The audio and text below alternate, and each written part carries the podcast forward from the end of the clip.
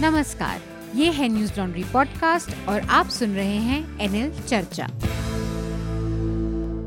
नमस्कार, मैं हूँ अतुल चौरसिया। आपका खर्चा, आपकी चर्चा, हफ़्ता दर हफ़्ता। हम एक बार फिर से लेकर आए हैं न्यूज़ लॉन्ड्री का हिंदी पॉडकास्ट एनएल चर्चा। चर्चा में, पिछले हफ़्ते मैं नहीं था। शार्दुल ने चर्चा का संचालन किया और मैं फिर से इलेक्शन की कवरेज में था, उस समय हिमाचल गया हुआ था तो वापसी हुई है और मैं चर्चा में शामिल हुआ हूँ इस बार। जो मेहमान हमारे साथ इस हफ़्ते चर्चा में शामिल हो रहे हैं, उनसे मैं आप लोगों का एक बार परिचय करवा दूँ। दो हमारे साथ साथी जुड़े हुए हैं ऑनलाइन जूम के ज़रिए। आर्टिकल 19 के नाम से बहुत एक लोकप्रिय यूट्यूब चैनल और चलाने वाले पत्रकार हैं उसके एडिटर हैं नवीन कुमार। पहले भी कई सारे मीडिया संस्थानों में काम करते रहे हैं। नवीन स्वागत है न्यूज़ लॉन्ड्री चर्चा में आपका। बहुत बहुत शुक्रिया अतुल। इसके अलावा हमारे साथ हमारे न्यूज़ लॉन्ड्री के साथी और स्तंभकार आनंद वर्धन भी हैं। आनंद आपका भी स्वागत चर्चा में। नमस्कार। और साथ में स्टूडियो में मेरे साथ मौजूद हैं शार्दुल कात्यायन। शार्दुल आपका भी स्वागत। हेलो। तो जो विषय हैं बहुत सारे, उनके बारे में शार्दुल आप लोगों को एक बार बताएँगे, जो इस हफ़्ते की सुर्खियाँ रहीं और फिर हम चर्चा की शुरुआत करेंगे। उससे पहले मैं आप लोगों से बस दो छोटी छोटी जानकारियाँ साझा करना चाह रहा हूँ। एक तो हमारे जो भी श्रोता हैं हमारे इस पॉडकास्ट के, उनको हम बार बार कहते हैं, एक बार फिर से वही बात दोहराना चाह रहा हूँ मैं कि अपने लेटर, अपने सुझाव, अपने पत्र आप हमें भेज सकते हैं क्योंकि हम उनको चर्चा में शामिल करते हैं। आप हमें अपने पत्र भेज सकते हैं W W W dot Newslaundry dot com slash podcast hyphen letters तो आप यहाँ पर अपने लेटर्स हमें भेज सकते हैं। इसके अलावा podcast at Newslaundry dot com पर भी सीधे सीधे आप अपने लेटर्स हमें मेल कर सकते हैं। एक और जानकारी है जो कि हमारे सब्सक्राइबर्स के लिए है। न्यूज़ लॉन्ड्री ने तय किया है कि हमने दो किताबें जो एक बहुत लोकप्रिय लेखक हैं, अमीश त्रिपाठी, जिन्होंने भारतीय मैथोलॉजी के ऊपर अलग अलग विषयों पर कई सारी किताबें लिखी हैं। तो न्यूज़ लॉन्ड्री ने पे उनका इंटरव्यू भी आप देख सकते हैं और ये जो उनकी किताब है, जिस, जिसको न्यूज़ लॉन्ड्री ने इस बार शामिल किया है, उस किताब का नाम है war of Lanka war of Lanka पर को उन दो हमारे सब्सक्राइबर्स को मुफ़्त दिया जाएगा, जो हमारा एनुअल सब्सक्रिप्शन अपने किसी मित्र को, दोस्त को, किसी रिश्तेदार को, परिवार को गिफ्ट देंगे। तो वो ऐसे दो हमारे सब्सक्राइबर्स को शुरुआत में जो गिफ्ट करने, करेंगे, उनको हम ये किताब वॉर ऑफ़ लंका मुफ़्त में देंगे। इस पर अमीश त्रिपाठी के दस्तखत होंगे, इस पर अभिनंदन शेखरी के दस्तखत होंगे और मैं भी इस पर दस्तखत कर दूँगा। तो ये साइंड बुक होगी जो आप लोगों के लिए उपलब्ध होगी। शुरुआत के दो जो हमारे सब्सक्राइबर्स होंगे। इसके लिए एक और छोटा सा काम आपको करना पड़ेगा। जो भी आप जिसको भी गिफ्ट कर रहे हैं, उनका ईमेल आईडी साथ में अपना पता और कॉन्टैक्ट नंबर हमें मेल कर देंगे तो ये किताब आप तक पहुँच जाएगी। जो हमारा चुनाव का कारवा था, जो कि गुजरात और हिमाचल प्रदेश से जुड़ा है, वो हमारा एक एन सेना प्रोजेक्ट के तहत हम कर रहे हैं, जिसमें आप लोग हमें समर्थन देते हैं आर्थिक रूप से। उसके ज़रिए ये एन सेना का हमारा चुनावी कारवा चल रहा है और गुजरात और हिमाचल में हमने, हिमाचल में तो हमने काफ़ी लंबा काम किया और अभी भी हमारे एक रिपोर्टर वहाँ पर मौजूद हैं, आयुष तिवारी। इसके बाद हम गुजरात के चुनाव को कवर करेंगे तो हमारा ये जो एन सेना प्रोजेक्ट है, इसको भी आप अपनी मदद दे सकते हैं। जो कि हमारी वेबसाइट पर इसका लिंक मौजूद है, वहाँ पर आप जाएँ और अपने मन मुताबिक राशि का आप चयन कर सकते हैं। इस हफ़्ते जो सुर्खियाँ हैं, शार्दुल, वो एक बार आप हमारे श्रोताओं से साझा कर दें और फिर हम चर्चा को शुरू करते हैं। जी, अतुल। पहली सुर्खी सुप्रीम कोर्ट से है। जस्टिस धनंजय यशवंत चंद्रचूड़ मैंने नाम पूरा इसलिए लिया क्योंकि मुझे अच्छा लगता है क्लिष्ट नाम लेना हम्म। Justice D Y Chandrachud Bharat के पचासवें मुख्य न्यायाधीश बन गए उन्हें राष्ट्रपति द्रौपदी मुर्मू ने शपथ दिलाई जी बुधवार को 9 नवंबर को उन्होंने शपथ ली और वो फॉर अ चेंज क्योंकि हाल ही में ऐसा हुआ है कि बहुत सारे मुख्य न्यायाधीश जल्दी जल्दी रिटायर हो गए हैं हम्म।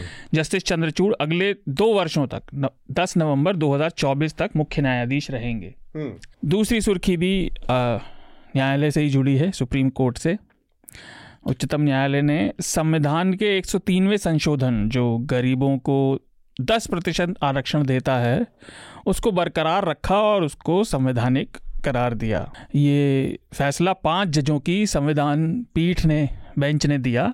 इस पर हम आज थोड़ा विस्तार से बातचीत भी करने की कोशिश जी करेंगे जी जी इस मुद्दे जी पर। जी। और ये सर्वमत से नहीं था बहुमत का फैसला था। मुख्य न्यायाधीश उस समय के रिटायर होने से पहले यू यू ललित और जस्टिस रविंद्र भट्ट ने असहमति जताई और जस्टिस दिनेश माहेश्वरी बेला त्रिवेदी और जे बी पारदीवाला ने इसे सही माना। हम्म।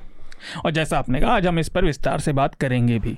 दूसरी सुर्खी फेसबुक सोशल मीडिया के जगत से। अभी दो हफ़्ते पहले हमने ट्विटर पर चर्चा की थी और इस हफ़्ते फेसबुक और इंस्टाग्राम की जो स्वामी कंपनी है मेटा उसने अपने लगभग तेरह प्रतिशत यानी ग्यारह हज़ार लोगों को नौकरी से निकाल दिया है। हम्म। और वो अगली तिमाही तक वित्त वर्ष अगले वित्त वर्ष की पहली तिमाही तक हायरिंग भी नहीं करेगी कोई। और इसकी वजह है मेटा मेटावर्स का जो मेटावर्स में जो मार्क जकरबर्ग जा रहे हैं और इनकी मार्केट कैप में करीब पिछहत्तर प्रतिशत गिरावट आई है।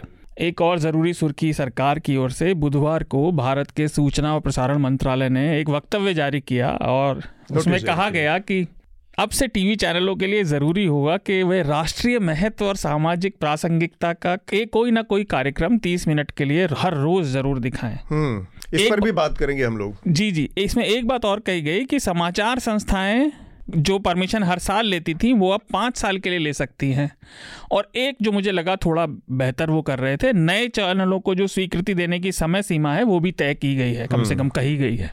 इस मामले में ये है कि जो केबल टीवी का जो एक्ट है हाँ जी। उसमें उसमें कैबिनेट ने एक संशोधन किया है कि उसके ज़रिए कंटेंट में क्या चीज़ें होनी चाहिए आधे घंटे का एक राष्ट्रीय हित का सामाजिक हित के कंटेंट को शामिल करने की। तो वो एक तरह से वो उस एक्ट में संशोधन किया है कैबिनेट ने। हाँ अच्छा एक सुर्खी और राजनीतिक क्षेत्र से हाँ। एक विशेष अदालत ने शिवसेना के नेता संजय राउत को जमानत दे दी और कहा कि उन्हें गैर कानूनी तरीके से गिरफ़्तार किया गया और उनके खिलाफ जो मामले चल रहे थे वो ईडी ने दायर किए थे। जी। अ, एक ज़रूरी सुर्खी जो मेरी नज़र में बहुत ज़रूरी है संयुक्त राष्ट्र की जलवायु परिवर्तन कॉन्फ्रेंस कॉप ट्वेंटी में एक महत्वपूर्ण मुद्दा उठा। हम्म, छोटे और द्वीपीय जो देश हैं आइलैंड नेशंस जो हैं उन्होंने कहा कि भारत और चीन को विकासशील देश होते हुए भी एक तरह का मुआवजा देना चाहिए क्योंकि हमारी जनसंख्या और क्षेत्रफल इतना बड़ा है कि हम बहुत सारा विकास के लिए भी ऐसा प्रदूषण कर रहे हैं जिससे हम्म, ये देश सबसे ज़्यादा प्रभावित होते हैं क्योंकि ज- जितनी आइलैंड नेशंस हैं उनके ऊपर ही सबसे ज़्यादा समुद्री तल के बढ़ने से खतरा बना हुआ है। जी। हिमाचल प्रदेश से सुर्खियाँ एक दो हिमाचल प्रदेश चुनाव में भाजपा ने चुनाव जीतने पर। यूनिफॉर्म सिविल कोड समान नागरिक संहिता लागू करने का वादा किया। हम्म, सा, इसके साथ साथ जो शिरोमणि गुरुद्वारा प्रबंधक कमेटी है एसजीपीसी ने हम्म, उसने प्रस्ताव पास किया फिर कि भारत सरकार देश में ये यूनिफॉर्म सिविल कोड लाकर हिंदू राष्ट्र बनाना चाह रही है और हम इसका विरोध विरोध करते हैं। हाँ। हाँ। आ, एक खबर लंदन से हमने कितनी सीरियस सीरियस बातें की तो लंदन हाई कोर्ट ने नीरव मोदी को खुद को भारत को सुपुर्द न किए जाने की याचिका को खारिज कर दिया। हम्म, और उन्होंने कहा था नीरव मोदी ने कि मुझे आत्महत्या का खतरा है। हम्म, और मुझे इस पर हँसी आ गई क्योंकि मतलब इसमें क्या कहें? मैं तो यही कहना चाहता हूँ नीरव भाई आ जाइए। आज का- किस अरब पति को आज तक हिंदुस्तान में नुकसान पहुँचा है जो आपको पहुँच जाएगा? आप पर भी नज़र बस इसलिए गई आप बहुत तेज़ी से उड़ने लगे थे। कुछ नहीं होगा आ जाओ। हाँ थोड़ा कम उड़ते तो यही रहते। हाँ आपको याद हो अगर उस डॉक्यूमेंट्री में था कि भाई वो लोग कह रहे थे कि इसके पास इतनी जल्दी इस फ्लैट की अपार्टमेंट बिल्डिंग में कैसे पहुँच गया ये? कौन है ये? तो आखिरी सुर्खी और ज़रूरी हाँ। बेंगलुरु से है जहाँ लोगों को हम जैसे मस्खरों से दिक्कत है। हम्म, stand up comedian Vir Das का शो कैंसिल हो गया बेंगलुरु में। हम्म, और ये एक हिंदुत्ववादी संगठन ने शिकायत की थी हिंदू जन जागृति समिति ने। और कहा था अब तो आदत सी है ऐसे जीने अरे आप सुनिए तो उन्होंने क्या कहा? उन्होंने कहा कि इन्होंने महिलाओं का अपमान किया था। वॉशिंगटन डीसी में जॉन एफ़. कैनेडी सेंटर में प्रधानमंत्री और देश का भी अपमान किया था। उनका कहना था बेंगलुरु जैसे सांप्रदायिक जो जो ना सेंसिटिव एरिया है वहाँ इस तरह के कार्यक्रम नहीं होने चाहिए। और मैं यूपी से आता हूँ मैं सोचा था बेंगलुरु सेंसिटिव कब से है मेरठ और अलीगढ़ से सेंसिटिव बेंगलुरु है। तो एनीवे जी तो ये सुर्खियाँ थी? तो ये थी सुर्खियाँ। एक बड़ी घटना इस हफ़्ते की है और काफ़ी उस पर जैसा कि कहते हैं लोग देश का धर्म भी है दूसरा क्रिकेट का एक महाकुंभ चल रहा है टी ट्वेंटी वर्ल्ड कप और उसके सेमीफाइनल में इंग्लैंड से कल भारत का मुकाबला हुआ। तो भारत बुरी तरह से हार गया एक तरफा लगभग जिसको कहते हैं धोबी पछाड़ दिया एकदम इंग्लैंड ने। शार्दुल के बारे में मुझे मालूम है कि क्रिकेट में कोई ख़ास रुचि नहीं है फिर भी इनकी टिप्पणी लेना चाहूँगा। एक संक्षिप्त में नवीन आपकी क्रिकेट में कोई दिलचस्पी? नहीं मेरी क्रिकेट में दिलचस्पी नहीं है मेरी ज्योतिष में दिलचस्पी है। वेरी नाइस हाँ। तो, तो मुझे लगा कि अब जैसे बीसीसीआई क्रिकेटरों की नियुक्ति करती है और उनकी फ़ीस तय करती है हाँ। वैसे उसको चार पाँच बाबा तय कर लेने चाहिए हाँ नोडल एजेंसी बना के और ऐसे बाबाओं की नियुक्ति कर लेनी चाहिए और उसी में जाना उसी मैच में उतरना चाहिए जिसमें चंद्रमा बुद्ध ऊंच नीच ये सब राहु केतु लग्न शुभ हो। हाँ। सब एकदम सही लगन में हो। जहाँ आपका शनि वक्री ना हो।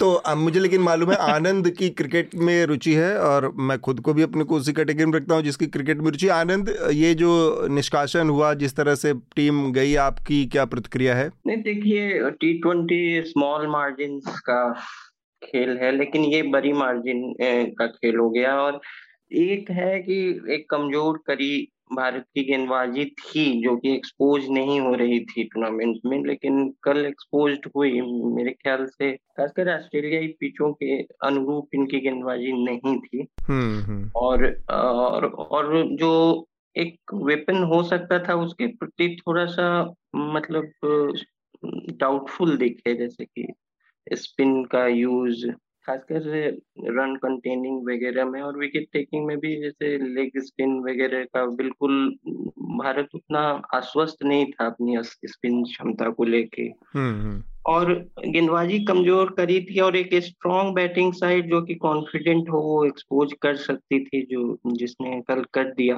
और मेरे ख्याल से ये एक टिकिंग टाइम बॉम्ब था जो कल एक्सप्लोड हुआ। फट गया। मुझे लग रहा है कि कई सारी चीज़ें थी जो एक साथ चल रही थी और एक दो इंडिविजुअल परफॉर्मेंस उस पर पर्दा डाले हुए थे। जैसे ओपनिंग जोड़ी लगातार फ्लॉप हो रही थी, वो क्लिक नहीं कर पाई पूरे टूर्नामेंट में, लेकिन इंडिविजुअल चाहे वो कभी विराट ने संभाला सूर्य कुमार की पारी ने संभाला। तो जैसा आपने कहा कि बहुत छोटे थिन मार्जिन से फैसले होते हैं टी ट्वेंटी टीम में तो इसलिए वो गड़बड़ियाँ सामने नहीं आ पा रही थी। बॉलिंग का आपने ज़िक्र किया। इसके अलावा जो बैटिंग की डेफ्थ का भी एक अभाव था, वो भी एक बड़ी समस्या बना रहा पूरे टाइम। रविंद्र जडेजा नहीं थे टीम में तो वो एक समस्या के तौर पे सामने आया। कई सारी चीज़ें थी, पर यह है कि बहुत ह्यूमिलिएटिंग हो गई ये हार। दस विकेट से भारत ने एकदम सरेंडर एक तरह से कर दिया सेमीफाइनल जैसे बड़े मुकाबले में। वो थोड़ा सा लोगों को अपचनी हो गया, बाकी तो हार जीत तो अपनी जगह है। शार्दुल, आपकी प्रतिक्रिया? मुझे लगता है भारतीय बहुत खुश थे। अरे, अब तो अंग्रेज़ों पर वैसे प्रधानमंत्री हम बन गए, कोई नहीं, तुम मैच जीत लो अब। तो हो सकता है हो लोगों का मिसगाइडेड बड़ा रहता है नेशनलिज्म दूसरा, देखिए, मुझे, मैं ज़्यादा क्रिकेट नहीं देखता, जैसा आपने कहा। मुझे समझ भी नहीं आता रोमांच। वो सबका अपना अलग अलग होता है, लेकिन ये ज़रूर है कि खेल में दक्षता आपको लगातार जिताती है और वो चलता रहता है पर सिर्फ़ आप ही नहीं मेरे फ्लैटमेट मेरे कई दोस्त भी बड़ा दुखी थे तो मेरे दिमाग में तो एक ही दुखी नहीं। नहीं मेरे लगे हाँ मैं दुखी नहीं आप नहीं आप हाँ, नहीं मेरा मतलब मेरे दोस्त बहुत से लोग बहुत ज़्यादा दुखी हो जाते हैं। हाँ, ये तोड़ देते हैं। लोगों को ये लगा कि भाई इतना बुरी तरह से सरेंडर नहीं करना चाहिए था थोड़ा मैच में लड़ाई होती थोड़ा खींचतान मचती फिर ये होता नज़दीकी थोड़ा मुकाबला होता फिर हार जाते तो संतोष संतोष होता। यहाँ पर ये था कि टीम पूरा दस विकेट से एक तरफा उसने कहा कि अब ये ये तो ऐसे हो गए जैसे इकहत्तर में पाकिस्तान ने सरेंडर कर, कर दिया। पर हाँ देखिए मैं तो सिर्फ़ ये कह रहा था मैं थोड़ा मज़ाक भी बनाना चाह रहा था। कभी कभी मौका मिलता है हम्म। तो मेरे दोस्त वोस्त और ये सब जो मैंने देखा उसमें मुझे एक ही बात दिमाग में आई थी अभी भी कि आँसू निकल रहे थे रास्ता बदल बदल के। हम्म। वही हाल हो गया है लोगों का। तो ठीक बात। तो हम चर्चा के अपने मुख्य विषय की तरफ़ बढ़ते हैं जो कि सुप्रीम कोर्ट का जो कि जो संविधान पीठ थी उसका फैसला आया। ई डब्ल्यू एस कोटे के तहत जो दस परसेंट आरक्षण दिया गया है सामान्य वर्गों को संविधान के एक सौ तीनवें संशोधन के ज़रिए, उसको सुप्रीम कोर्ट की संविधान पीठ ने जायज़ ठहराया है। हालाँकि ये बटा हुआ फैसला था, तीन दो से ई डब्ल्यू एस कोटे के पक्ष में बेंच ने फैसला दिया।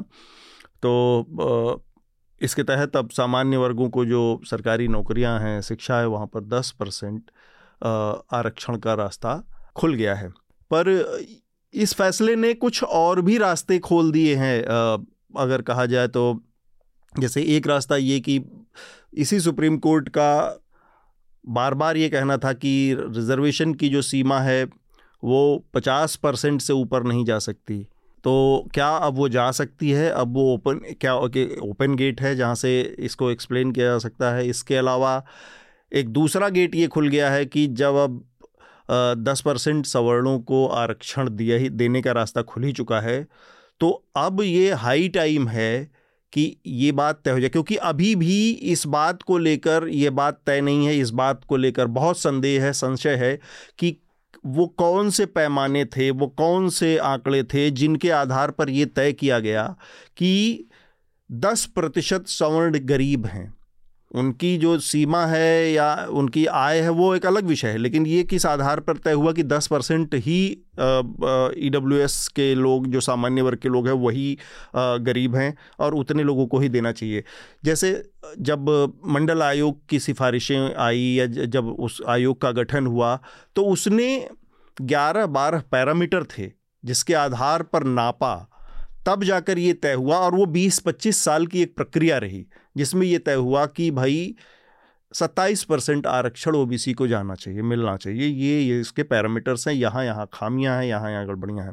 तो क्या ऐसा कोई पैरामीटर्स, ऐसी कोई चीज़ें? तो एक वो खुल गया कि क्या अब ये तय होने का भी समय आ गया है कि जाति जनगणना हो, पता चले कि किसकी कितनी संख्या है और साथ में आर्थिक आधार पर सर्वेक्षण हो और पता चले कि किस कैटेगरी में, ओबीसी में, एसटी में, एससी में, जनरल कैटेगरी में कितने कितने लोग आर्थिक रूप से पिछड़े हैं। क्योंकि ये दस परसेंट का आंकड़ा आप मतलब ये ऐसा है कि आप बीमारी का इलाज कर रहे हैं, लेकिन ना तो आपको लक्षण पता है, ना सिम्टम पता है, लेकिन आप इलाज सीधे करने के ऊपर कूद पड़े हैं कि दस परसेंट आरक्षण दे देंगे। ये सारे सवाल हैं। आज हम इस सब पे बात करना चाह रहे हैं। सबसे पहले मैं चाहूँगा नवीन आप इस फैसले को कैसे देखते हैं और आपको क्या लगता है कि ये जो सुप्रीम कोर्ट की संविधान पीठ ने ये निर्णय दिया है इससे क्या क्या नई चीज़ें खुल सकती हैं? अतुल आप कह रहे थे ना कि ये जो है आ, क्या कहते हैं कि आपको पता नहीं है कि बीमारी क्या है लक्षण क्या है और आप इलाज किए जा रहे हैं। तो ऐसा तब होता है जब डॉक्टर अनाड़ी होता है। तो वो कुछ नहीं करता, वो ढेर सारी विटामिन की गोलियाँ लिख देता है। कि आप सुबह कैल्शियम खाइए, दोपहर में बी कॉम्प्लेक्स खाइए, शाम को विटामिन डी खा लीजिए, कुछ ना कुछ तो ठीक होगा ही होगा। नहीं भी होगा तो कोई नुकसान तो नहीं है वाइटमिन खाने का। तो दरअसल ये पूरे सवर्णवादी व्यवस्था को वाइटमिन की गोली देने की एक फुहड़ कोशिश है। कि आप कैसे उसको बनाए रखेंगे। इसमें बहुत सारे लोग उलझ उलझ गए हैं। केवल कोर्ट ही नहीं उलझ गया है केवल दक्षिणपंथी पार्टियाँ ही नहीं उलझी हैं। इसमें तो सब दाएँ बाएँ चाहे किनारे लग के कोई परशुराम की मूर्ति लगाने लगा कोई त्रिशूल उठाने लगा जो लोग सामाजिक न्याय की लड़ाई लड़ने वाले थे वो सब इसमें लटपटा गए हैं। अब उनकी समझ में नहीं आ रहा है सब, कि सब जनेऊ बाँध लिए हैं। करना क्या है इस बात का। लेकिन इसमें मानना पड़ेगा तब भी कि कम से कम देश की दो पार्टियाँ और बड़ी पार्टियाँ आरजेडी और स्टालिन की पार्टी डीएमके दोनों ने इसका पुरजोर तरीके से विरोध किया और स्टालिन ने तो कल यहाँ तक कह दिया कि हम जो है पुनर्विचार याचिका डालेंगे इसके खिलाफ। लेकिन जो आप शुरू में कह रहे थे ना कि ये दस परसेंट क्या है हम लोग इसको सुदामा कोटा कहते हैं। हम्म, कि आप दस परसेंट सुदामा कोटा जो आप ला रहे हैं उसके पीछे की नीयत समझनी पड़ेगी। मंडल कमीशन की एक वैचारिकी थी, उसके पीछे वो था, एक लंबा काम था, सर्वे किया गया था बहुत समय तक और उसके बाद कहा गया था कि ये आरक्षण का रोड मैप होना चाहिए, जिसमें ओबीसी रिजर्वेशन उसका एक छोटा सा पार्ट था, उसकी सारी सिफारिशें लागू भी नहीं हुई है। तो लेकिन जो जस्टिस पारदीवाला ने कहा, वो बताता है कि आप कहाँ जाना चाहते हैं? उन्होंने क्या कहा? उन्होंने कहा कि आरक्षण जो है, अंतहीन समय तक जारी नहीं रह सकता है। ये ठीक नहीं है सिस्टम के लिए। तो और कुछ दिनों के, कुछ दिनों पहले एक जज साहब ने कहा कि इस देश में जो है, बहुत नुकसान हुआ है रिजर्वेशन की वजह से। तो एक जो जुडिशियल माइंडसेट है और जो दक्षिणपंथी दलों का जो माइंडसेट है वो दोनों जब मिल जाता है तो एक लीथल कॉम्बिनेशन बनता है। फिर वहाँ सामाजिक न्याय बचेगा कि नहीं बचेगा? वो किस फॉर्म में बचेगा? कितना बचेगा? ये सवाल ज़्यादा बड़ा हो जाता है। और रही बात फिफ्टी परसेंट रिजर्वेशन की तो वो तो अपने आप ही कोर्ट ने कानूनी तौर पर संवैधानिक तौर पर यहाँ तक बढ़ गया ना कोर्ट के हम सिक्सटी परसेंट को मान रहे हैं। हाँ। भाई मान लीजिए कि एक क्रीमी लेयर है। ठीक है ओबीसी की जाती है क्रीमी लेयर उसकी कमाई आठ लाख रुपए से ऊपर है तो भी उसको रिजर्वेशन नहीं मिलेगा। वो जनरल कैटेगरी में आएगा। हम्म। अब बताइए कि क्रीमी लेयर इधर रिजर्वेशन ले नहीं सकता। दस परसेंट के कोटे में ईडब्ल्यू e कोटे में जा नहीं सकता क्योंकि वो उससे ज़्यादा पैसे कमाता है। तो वो तो अपने आप ही चालीस परसेंट में चला गया ना।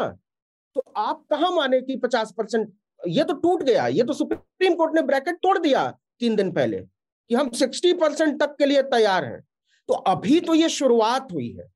ये आगे जाते जाते हम लोग शुरू से कह रहे हैं कि आरक्षण जो है, वो गरीबी उन्मूलन कार्यक्रम नहीं है। वो ऐतिहासिक अन्याय का एक उसको कहिए कि माफ़ी मांगने का तरीका है, लोगों को मुख्य धारा में लाने की कोशिश है। और ये प्रतिनिधित्व का मसला है ये जाति प्रतिनिधित्व का मसला जाति के आर्थिक उसको सुधारने का जाति के आधार पर लोगों को पाइफोकेट करने का या लोगों को आइडेंटिफाई करने का इशू नहीं है। और मनरेगा में तो आपको फ़र्क करना पड़ेगा ना। तो ये आप रिजर्वेशन को मनरेगा बनाना चाहते हैं दरअसल।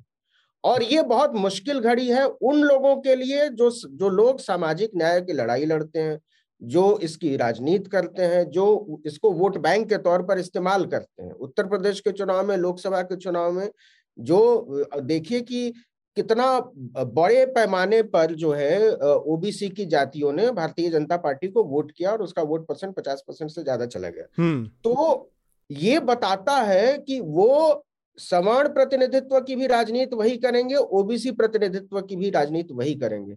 आने वाले दिनों में ये जो ओबीसी कोटा है, जो उत्तर प्रदेश में योगी सरकार ने पिछली बार आते ही एक आयोग बनाया था और उसने कहा था कि ओबीसी रिजर्वेशन को तीन भागों में काट कर जो है, अति पिछड़ा पिछड़ा और एक और कैटेगरी बनाकर इसमें सब सताइस परसेंट को बांट दीजिए। उसके बाद राजनीति होगी जिसमें सबसे कम जो है यादवों की कैटेगरी जिसमें थी, उसको आठ परसेंट रखा था। तो अखिलेश यादव अगर वो फॉर्मूला लागू होता है तो आप सोचिए कि अखिलेश यादव तेजस्वी यादव या ऐसे लोगों की राजनीति कहाँ जाएगी? तो ये जो फैसला आया है सुप्रीम कोर्ट का ये बहुत सारी चीज़ें बदलेगा। और हम्म। अभी तो शुरुआत है इसकी। ठीक बात। आनंद सुप्रीम कोर्ट के फैसले के बाद आपको क्या बदलता दिख रहा है? देखिए इसमें दो तीन जो है बदलाव लेकिन सीमित बदलाव। और दो तीन जो है व्यवहारिक पक्ष हैं जिस पर ध्यान देने की ज़रूरत है। एक है कि इसमें जो 103 जो संवैधानिक संशोधन था जिसमें आर्टिकल 15 में छठा क्लॉज जोड़ा गया और आर्टिकल 16 में भी छठा क्लॉज जोड़ा गया। बेसिकली ये अमेंडमेंट इसी का है। तो इससे पॉइंट्स ऑफ़ डिपार्चर जो नई चीज़ें हैं पहली है जिस पर एक तरह से एक सुप्रीम कोर्ट की लेजिटिमेसी अब मिल गई। हालाँकि आंशिक रूप से ये दूसरे चीज़ों में भी प्रतिबिंबित हुआ था कि आर्थिक जो स्थिति है वो आधार हो सकती है आरक्षण का। इसे सुप्रीम कोर्ट ने माना इस फैसले से।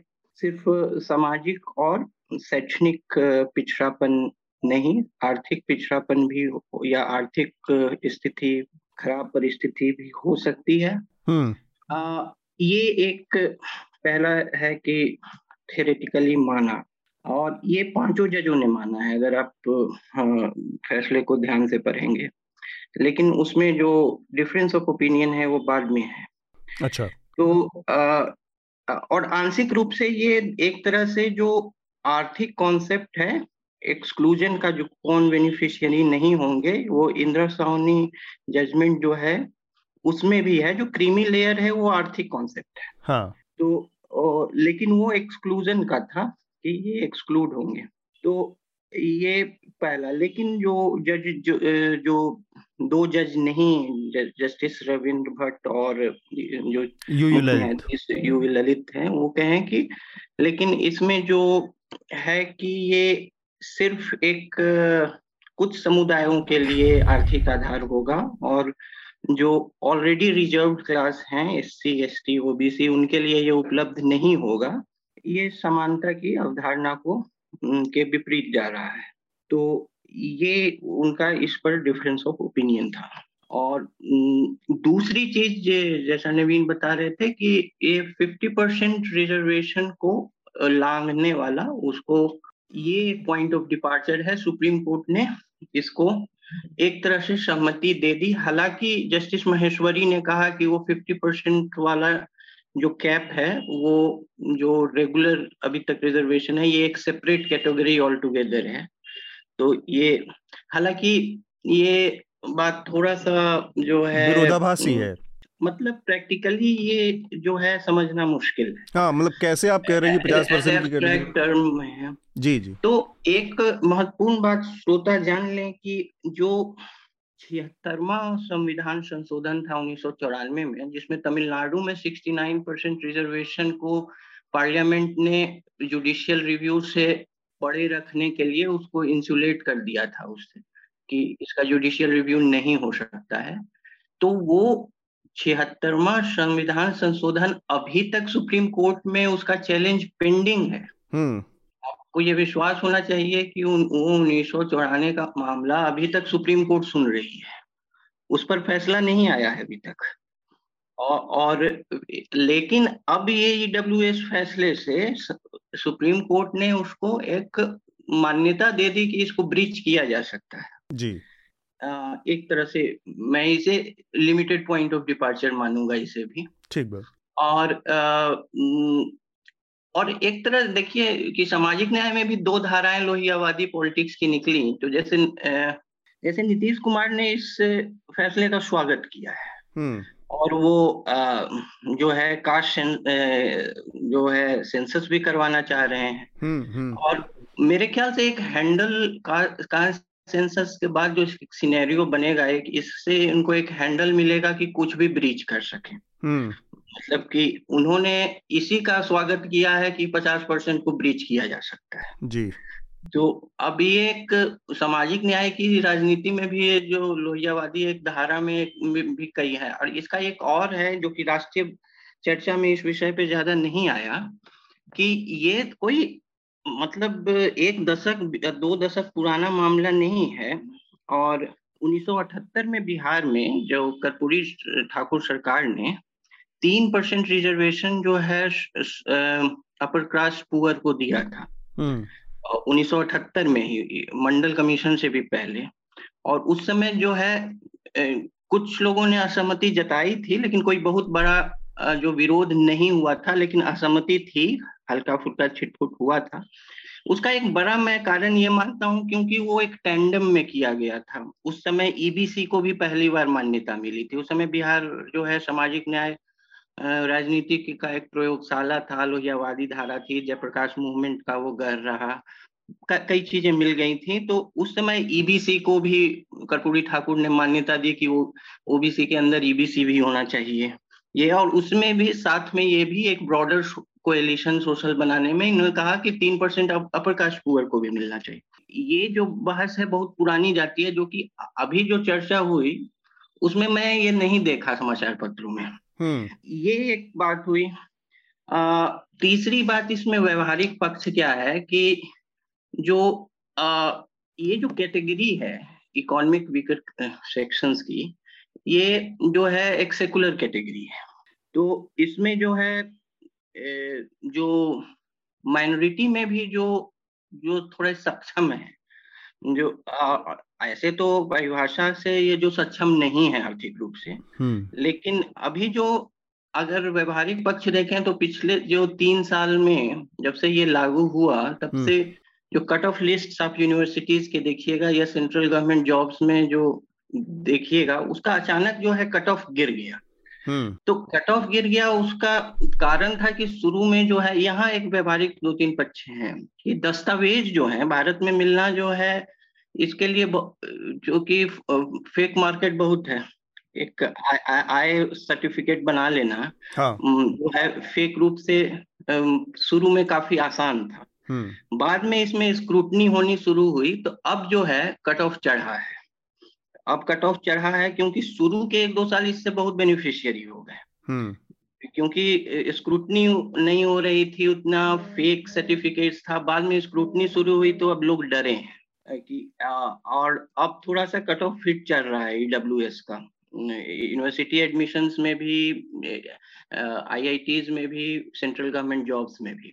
एक तो आप और जिसका आपने जो ज़िक्र किया कि इसमें जो सबसे आर्बिट्रेरी तत्व है ये आठ लाख सीलिंग का है हम्म। तो अभी जो डेटा है जो मतलब लास्ट डेटा जो मैंने देखा जो औसत भारतीय परिवार है पाँच लोगों का परिवार को औसत अगर मान लें तो उसकी आय जो है पर कैपिटा एक एवरेज ले लिया जाए तो 6.5 लाख बता रहा है हम्म। तो आपने आठ लाख कर दिया। गरीब तो, बता दिया। तो ये नेट बहुत बड़ा हो गया। ये बहुत वाइडर नेट हो गया। और ये सब अगर स्पेसिफिक ग्रुप्स को टारगेटेड है तो इसका टाइटर नेट होना चाहिए। जो कि अगर मान लें कि है भी कि हाँ हाँ। आप करना है तो इसका नेट बहुत टाइटर होना चाहिए। एक लंबा सा जाल फेंके जो भी आ सको। आठ लाख तो ये इसको पहले तो बहुत टाइट करना चाहिए इस पर मेरे ख्याल से आगे भी बहस होगी इसे एट लैक्स किस आधार पे किया जाए। वही और, एक तो आठ लाख वाला भी और दस परसेंट का भी तय करने का जो पैमाना है वो भी थोड़ा और, और उसको दस परसेंट वाला भी जो स्टेट स्पेसिफिक होना चाहिए किसी मतलब हर राज्य के सेंसस में अलग तरह का डेटा भी थ्रो कर सकता है ना। हम्म, तो हम्म, ये हम्म। ये भी है कि और और एक बात लोग उठा रहे हैं कि जैसे और जो उसमें एक एक और ये भी है कि जो उसमें मतलब तुलनात्मक रूप से समृद्ध जो है उसके लिए ये सिर्फ़ एक आइडेंटिटी पॉलिटिक्स वाली बात हो गई कि हाँ हमें भी मिला जबकि उसको और ज़्यादा स्पर्धा झेलनी होगी जो जनरल कैटेगरी में है जो एट लाख सीलिंग में नहीं आता है उसके लिए तो दस परसेंट सीटें और कम हो गई हम्म। तो तो उसको तो और स्पर्धा झेलना है। उसके लिए स्थिति और खराब हो रही है। अगर 100 में पचास परसेंट पहले सीट रिज़र्व थी दस परसेंट और हो गई तो अब तो वो सिर्फ़ फोर्टी परसेंट सीट में फाइट करेगा। हम्म, तो तो, तो वो और और तीसरी बात है कि संवैधानिक लॉजिक और इसका पॉलिटिकल एंगल जो है तो संविधानी मेरे ख्याल से संविधान लिविंग डॉक्यूमेंट है। उसको आ, वो समय के साथ जो है मतलब कास्ट इन स्टोन नहीं होना चाहिए। वो समय के साथ रिस्पॉन्ड करेगा। लेकिन आ, इसका पॉलिटिकल बेनिफिट जो है मेरे ख्याल से तीन साल में जिन लोगों ने उठाना था उठा लिया। अब ये जो है ना इस ये सेल्फ लिमिटिंग होगा जो भी पार्टियाँ इसके क्योंकि ये पेंडोरास बॉक्स खुल गया है। हम्म ठीक बात। अब जो है एक प्रतिस्पर्धा होगी कि हमको भी शामिल करो हमको भी शामिल करो। इसमें और दस परसेंट ही क्यों ये भी सवाल होगा। शार्दुल कुछ कहना चाह रहे हैं? बहुत देर से चुप हैं। हाँ शार्दुल। देखिए ये नवीन ने आनंद ने आपने इसे रखा। ये मेरी नज़र में और मैं कौन सी नज़र से बात कर रहा हूँ? इस विषय में ये बताना बड़ा ज़रूरी है। मैं कभी भी किसी आरक्षण में नहीं आऊँगा तो मैं एक बाहर से देख रहा हूँ इसको, है ना? और ये बात मैं जानता हूँ, और आना भी नहीं चाहिए। दो एब्सोल्यूट बात और साइड में रख देते हैं, जो लोग कह रहे हैं ये बिल्कुल सरासर गलत है, ये सारी परिभाषा। दूसरे वो लोग जो कह रहे हैं, नहीं, ये बिल्कुल सही हुआ, जैसा है, वैसा ही बिल्कुल सही हुआ, वो भी गलत है। ये दोनों एब्सोल्यूट बात गलत है। देखिए, गरीबी अपने आप में एक विकलांग करने वाली चीज़ है, जो भी आप हों उसमें। गरीबी सबसे बड़ा श्राप है जीवन का। और जिसने, नम्रतापूर्वक मैं कहूँगा, इनफैक्ट मैं ध्यान से लिख कर लाया था कि जिसने गरीबी नहीं देखी, वो नहीं जानता कि गरीबी क्या होती है है ना?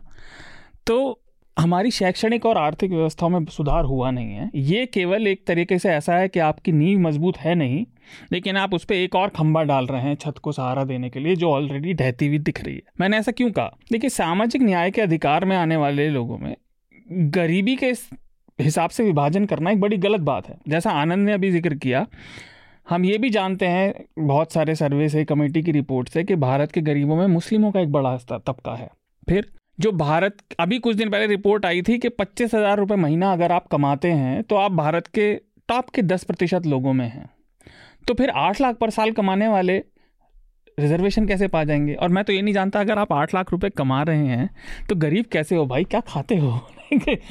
आप गरीब नहीं हो, है ना? आप अमीर नहीं कहे जा सकते, लेकिन आप गरीब भी नहीं हैं। इस देश का बहुत बड़ा हिस्सा गरीबी में रहता है, जिसके पास दो जून की रोटी नहीं है और उसमें सबसे बड़ा तबका सामाजिक रूप से पिछड़े वर्गों का है, जिसमें ओबीसी आते हैं, जिसमें अनुसूचित जाति वर्ग आता है, जिसमें आदिवासी आते हैं, जिसमें सामान्य लोग भी आते हैं।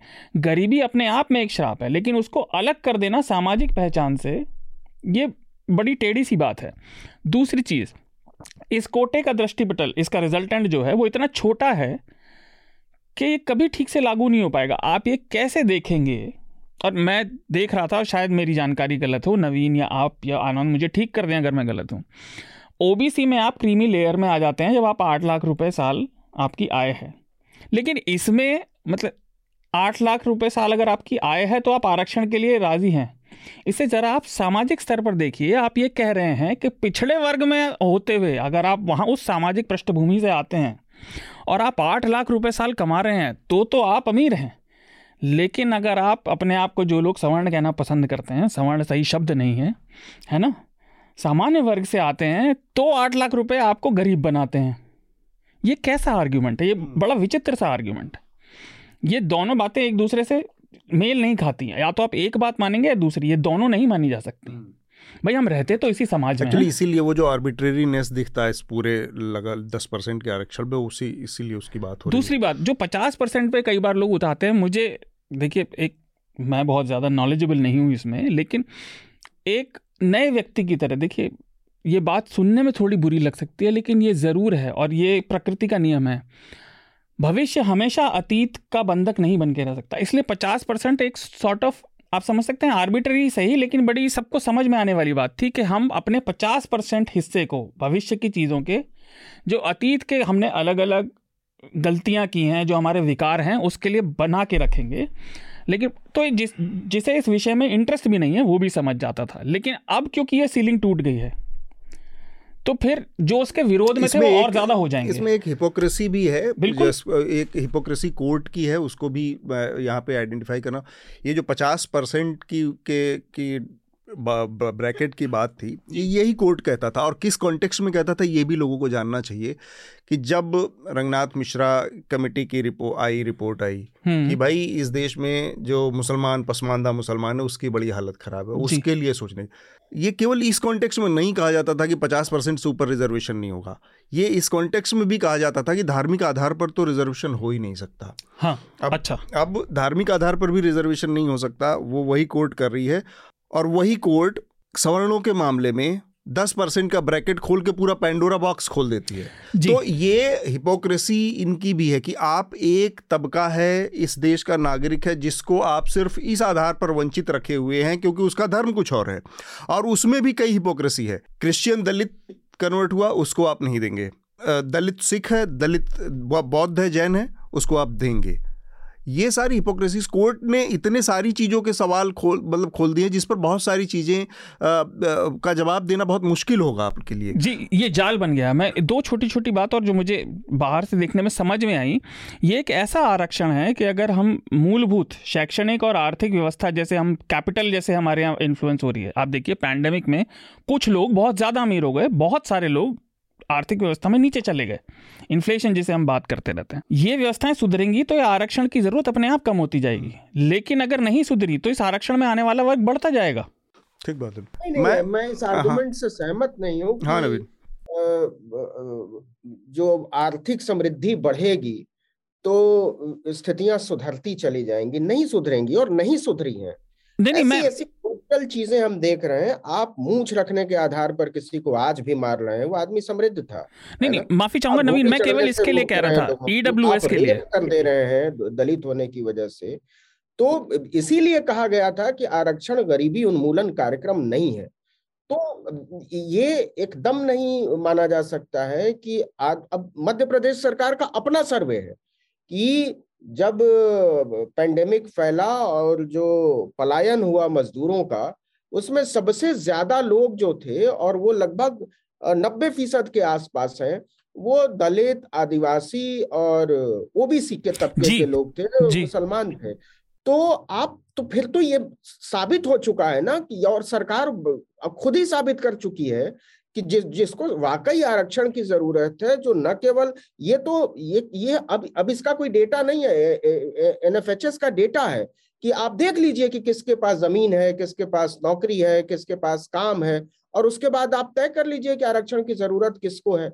आप देख लीजिए कि ये जो घर बनाकर आप दे रहे हो इंदिरा आवास जिसको आप प्रधानमंत्री आवास योजना आप कह रहे हो, वो किसको दे रहे हो? आप देख लो कि किसको बसा रहे हो गर्मजरुआ ज़मीन पर। आप, जो लैंड सीलिंग एक्ट लागू हुआ, उसमें किसको कितना फ़ायदा हुआ या जो लाभार्थी हैं, वो किस कैटेगरी के लोग हैं?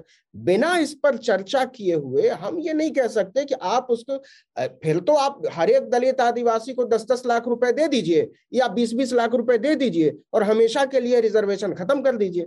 तो क्या इस आर्गुमेंट को बाई किया जा सकता है? नहीं किया जा सकता। बीस लाख रुपए एक बहुत बड़ी रकम है। लेकिन इस देश के हर दलित और हर आदिवासी को बीस बीस लाख रुपए देकर आप उससे रिजर्वेशन का अधिकार छीन लेंगे ये ब्रूटल ख्याल है। नहीं नहीं मैं नवीन मैं ईडब्ल्यू e के लिए कह रहा था सिर्फ़। नॉर्मल रिजर्वेशन के लिए नहीं सामाजिक न्याय वाले के लिए नहीं।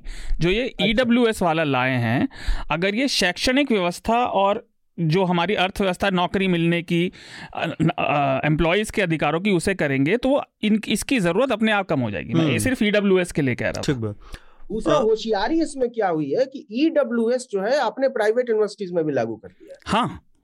है। ना? बल वहाँ कोई और रिजर्वेशन आप लागू नहीं करते हो। लेकिन ईडब्ल्यू के लिए आपका बड़ा दबाव है। आप देख लो कि आईआईएम में आपने लागू नहीं होने दिया आज तक ओबीसी रिजर्वेशन जी। नहीं लागू होने दिया आपने। आईआईटी में नहीं लागू होने दिया। अपनी रिपोर्ट है सरकार की कि जो पीएचडी की सीटें हैं आईआईटी आईआईएम यहाँ आप आने ही नहीं देते हो।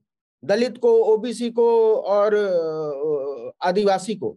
वहाँ पीएचडी करने ही नहीं देते हो। वो पीएचडी नहीं करेगा तो वो प्रोफेसर नहीं हो सकता। वो प्रोफेसर नहीं होगा उस तबके का आदमी। ये विशियस सर्किल आपने बना दिया है जी। कि आप उसको वहाँ तक पहुँचने ही नहीं देंगे जहाँ से वो वो एटलीस्ट सोच तो सके। डाइवर्सिटी के आप दुश्मन है। इस देश के आला संस्थानों में। हम्म। एक छोटी सी बात है तुल जो नवीन ने कहा तो मुझे याद आई। सरकार जातिगत जनगणना कई दल मांग करते रहे हैं काफ़ी समय से नहीं कर रही है। हम पुराने आंकड़ों पर चल रहे हैं। हमारी हर मिनट में हिंदुस्तान में चार बच्चे पैदा होते हैं।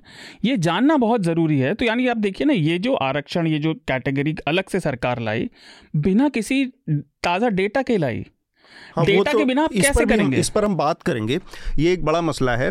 आ, लेकिन मैं आनंद आपसे का एक, एक और पहलू का मैंने ज़िक्र किया उस पर आपकी राय जानना चाह रहा हूँ कि ले देकर बात ये आ रही है कि एक तो ये शार्दुल करें आंकड़े बहुत पुराने हैं। इसके अलावा कोर्ट के अंदर अपने कितने प्रोजेडिसेस होते हैं जो आप आग्रह दुराग्रह होते हैं, वो भी काम करते हैं क्या? जब 10 परसेंट सवर्णों की बात आती है और वही सवर्ण वहाँ पर बैठे हुए हैं कोलेजियम के ज़रिए या जिस भी सिस्टम के ज़रिए वहाँ पहुँचे लोग जो जज हैं, तब वो पचास परसेंट की सीमा को खो को खोल कर साठ परसेंट लाने, सत्तर परसेंट जहाँ भी तक जाए, अभी तो वो खुला हुआ है, खुला है केवल, तब वो बहुत अकोमोडेटिव हो जाते हैं।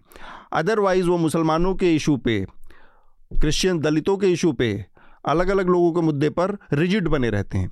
तो ये जो आग्रह दुराग्रह है इस पर ये क्या एक बहुत बड़ा सच है जिसको हमें आइडेंटिफाई करना चाहिए रेखांकित करना चाहिए अदालतों के? ये जो आ, अब यही है कि उसी पाँच जजों की पीठ पर में दो ने इस पर असहमति भी जताई। तो एक है कि विचारधाराओं क्या मिश्रण हो सकता है किसी भी जज में सॉरी, कोर्ट में? और एक है और बात की ये जो आठ लाख वाली जो बात है, इस पर कोर्ट में ऑलरेडी मेरे ख्याल से एक सेपरेट केस चलेगा, जो पिछले पिछली मेडिकल जो पीजी मेडिकल में एडमिशन था, पिछले साल एक बहुत बड़ा मसला उठा था, और उस पर जो है आठ लाख आपने कैसे तय किया? इस पर कोर्ट, सुप्रीम कोर्ट ने भी केंद्रीय सरकार से जवाब मांगा था। मेरे ख्याल से वो अभी भी मामला बंद नहीं है। और जो व्यक्तिगत पूर्वाग्रह है वो तो अब उसका कोई क्या समाधान उसका तो कोई समाधान है नहीं वो हो सकता है उसका कि समाधान ये है जैसे कि आपका जो हाँ। पूर्वाग्रह है वो किसी के लिए वो एक वैलिड मत हो ये भी हो सकता है हम्म। तो आप जिसको पूर्वाग्रह कहें तो ये भी है कई चीज़ें हैं और समाधान हाँ हो सकता है कई चीज़ मतलब मेरे ख्याल से जो मानवीय व्यवहार है उसका अंत अंत में कोई समाधान नहीं है कुछ इंस्टीट्यूशनल चेक बैलेंसेस हो सकते हैं हाँ लेकिन तो इसमें एक चीज़ है फिर भी जजेस का अपॉइंटमेंट हाँ। ही यहाँ जो है एक बहुत पारदर्शिता वाला नहीं है अल्टीमेटली तो यही ये उसी तरफ़ आ, मैं बात को ले जाना चाह रहा था कि ये जो सिस्टम है जहाँ से जजेस आते हैं क्योंकि हम हाँ। तो एक तो इतने क्लोज डोर सिस्टम के ज़रिए हम देखते हैं रिश्तेदारों के रिश्तेदार रिश्तेदारों के रिश्तेदार उनके नातेदार बेटी बेटे पोती पोते तक वो वहीं से आते रहते हैं। तो वो डाइवर्सिटी हमारी शीर्ष न्यायपालिका में कम से कम हाई कोर्ट और सुप्रीम कोर्ट में बहुत ओपैक और बहुत ही कम है। तो और ए, एक एक एक इसमें मेरे ख्याल से टाइम्स ऑफ़ इंडिया में एक आलेख था उसमें ज़िक्र था कि कांग्रेस सरकार ने जब इस बात की पहल की थी इस तरह के आरक्षण की पहले तो उसको जुडिशियल रोड ब्लॉक का सामना करना पड़ा था पहले हम्म। तो जुडिशियरी इसके इस लाइन को पहले बाय नहीं की थी ये भी हम्म। एक प्रेसिडेंट है हम्म। और अब एक तरह से इस फैसले का ये भी है कि जुडिशियरी ने इस लाइन को अब बाय कर लिया हम्म। कि तो ये एक लिमिटेड पॉइंट ऑफ़ डिपार्चर ये भी है हालाँकि economic criterion as a whole पहले भी रिजेक्टेड नहीं था लेकिन इस रूप में इसको जो अब जामा पहनाया गया उसको बाय करना आ, ये मेरे ख्याल से मतलब कानून के जो विद्यार्थी हैं उनके लिए एक मतलब हम नंबर्स की बात करते हैं। बेसिकली अल्टीमेटली बात ये आ रही है कि जो नंबर्स का मसला है वो अगर सुलझा लिया जाए अब क्योंकि अब तो खोल दिया है कोर्ट ने रास्ता कि अब साठ परसेंट होगा दस परसेंट इनको मिलेगा। तो दो तीन चीज़ों पर क्लैरिटी आने वाले समय की सबसे बड़ी ज़रूरत है। और जो आपने कहा कि नीतीश कुमार ने इसका समर्थन भी किया, बहुत सारे लोग समर्थन बेसिकली एक राजनेता के तौर पर वो इसमें शायद अवसर देख रहे हैं कि अब शायद वो अपने तबके के लिए उस तरह से कर पाएँगे या अपने, अपनी राजनीति को सपोर्ट करने के लिए उसकी बात कर पाएँगे। जब आपने साठ परसेंट दिया है तो लगे हाथ ये हो जाए कि भाई, ये बहत्तर परसेंट है ओबीसी या ये पचास परसेंट है या दलित चालीस परसेंट जो है वो कायदे से हो जाए और उसके आधार पर नए सिरे से बंटवारा हो, ये उन्होंने अवसर देखा होगा। नंबर्स की बात, बहुत पुराने नंबर्स के आधार पर ये सारी चीज़ें हो रही हैं। बत्तीस के आंकड़ों के आधार पर, उन्नीस सौ बत्तीस की जनगणना के आधार पर ये सब हो रहा है। जब ये रास्ता खुल गया है, आप आर्थिक आधार पर करना चाहें, आप सामाजिक आधार पर करना चाहें जो कि संविधान का मैंडेट था, वहाँ पे आपने उससे डिपार्चर कर लिया है कि अब आप आर्थिक आधार पर भी चले गए, तब भी। आप तय करिए और ये हमारे आपके आँखों के सामने देखने वाला, फिर भी ये देखी कहीं सुनी जाने वाली बात नहीं है, इसके लिए तो आपके पास हार्ड फैक्ट होने चाहिए डाटा होने चाहिए।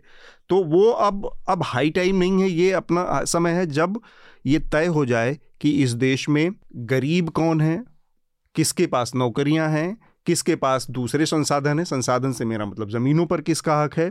और किसको किस तरह की किसके उप, की आय का क्या ज़रिया कितना ज़रिया है?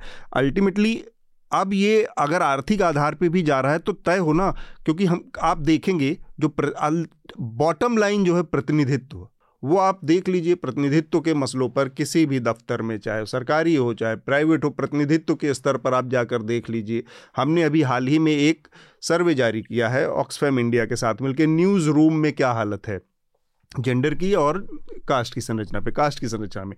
नब्बे परसेंट वहाँ पर सवर्ण मिलते हैं। टॉप पोस्ट पे, नीचे की पोस्ट पे। लीडरशिप पोजीशन से पूरी तरह से गायब है। ओबीसी इक्का दुक्का है, दलित पूरी तरह से गायब है। ट्राइबल तो नीचे भी नहीं है।